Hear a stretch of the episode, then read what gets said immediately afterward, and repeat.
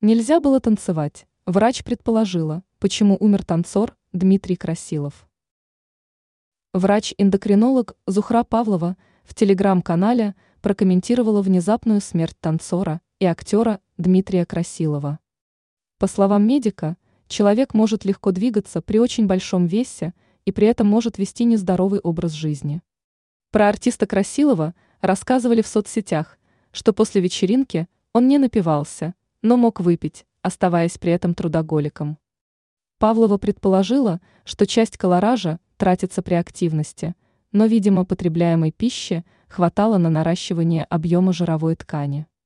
Несмотря на подвижность в тучном теле, все равно будет идти воспалительная реакция, заметила доктор. Лишний вес, огромная нагрузка на сердечно-сосудистую систему, на печень, которая не справляется со своими функциями.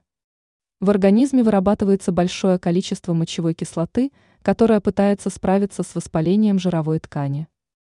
Павлова предположила, что, судя по комплекции Красилова, ему нельзя было так интенсивно танцевать, чтобы не нагружать скелет и сердечную мышцу. Ранее стало известно, кому достанется наследство пухляша Дмитрия Красилова.